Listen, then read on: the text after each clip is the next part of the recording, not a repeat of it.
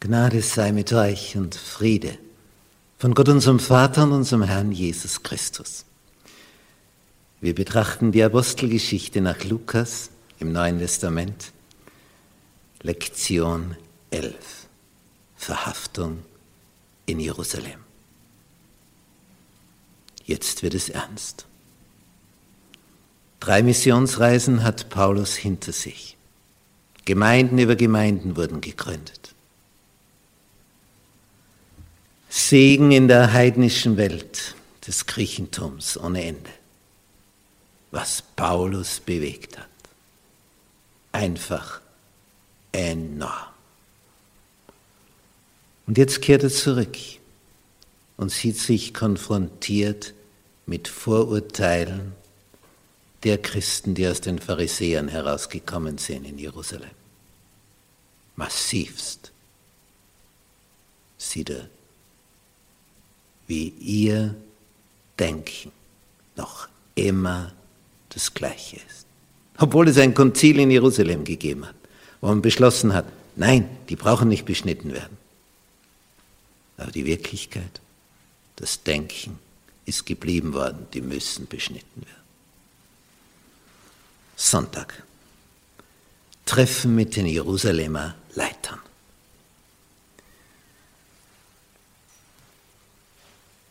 Kapitel 21, Vers 18.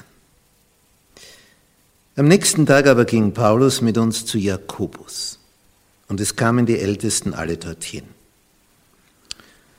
Und als Paulus sie begrüßt hatte, erzählte er eins nach dem anderen, was Gott unter den Heiden durch seinen Dienst getan hatte.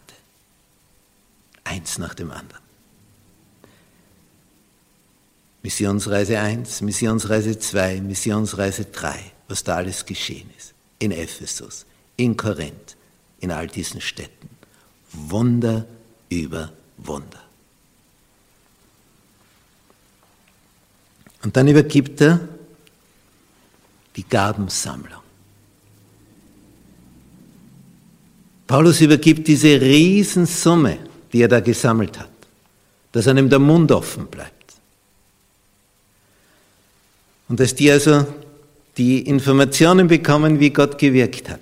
Die Summen sehen, was diese Gemeinden gespendet haben, also die gibt's wirklich. Das hat Paulus nicht selber erwirtschaftet. Also man, man sieht, das ist der Beweis, das sind Christen, die lieben ihre, ihre christlichen Brüder aus den Juden. Als sie aber das hörten, lobten sie Gott und sprachen zu ihm. Was kommt jetzt? Bruder, wir haben gesehen, dass die Vorurteile der Christen, die aus den Pharisäern kommen, verkehrt sind. Wir stehen auf deiner Seite, wir halten zu dir. Aber so kam es nicht. Jakobus, die leitenden Brüder, die sagen, Bruder, Du siehst, wie viel tausend Juden gläubig geworden sind und alle sind Eiferer für das Gesetz, nämlich das Mose. Ihnen ist aber berichtet worden über dich. Tja, ja, ihnen ist berichtet worden über dich. Jetzt kommt's, dass du alle Juden, die unter den Heiden wohnen, den Abfall von Mose lehrst und sagst, sie sollen ihre Kinder nicht beschneiden und auch nicht nach den Ordnungen leben. Das war völlig gegen die Wahrheit.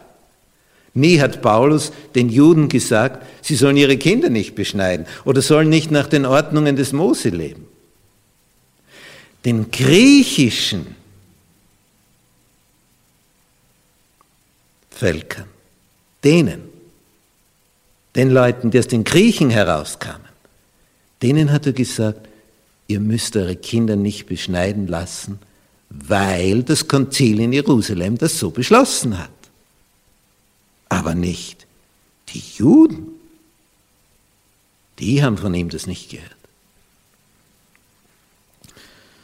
Was nun auf jeden Fall werden sie hören, dass du gekommen bist, zu tun und das, was wir dir sagen.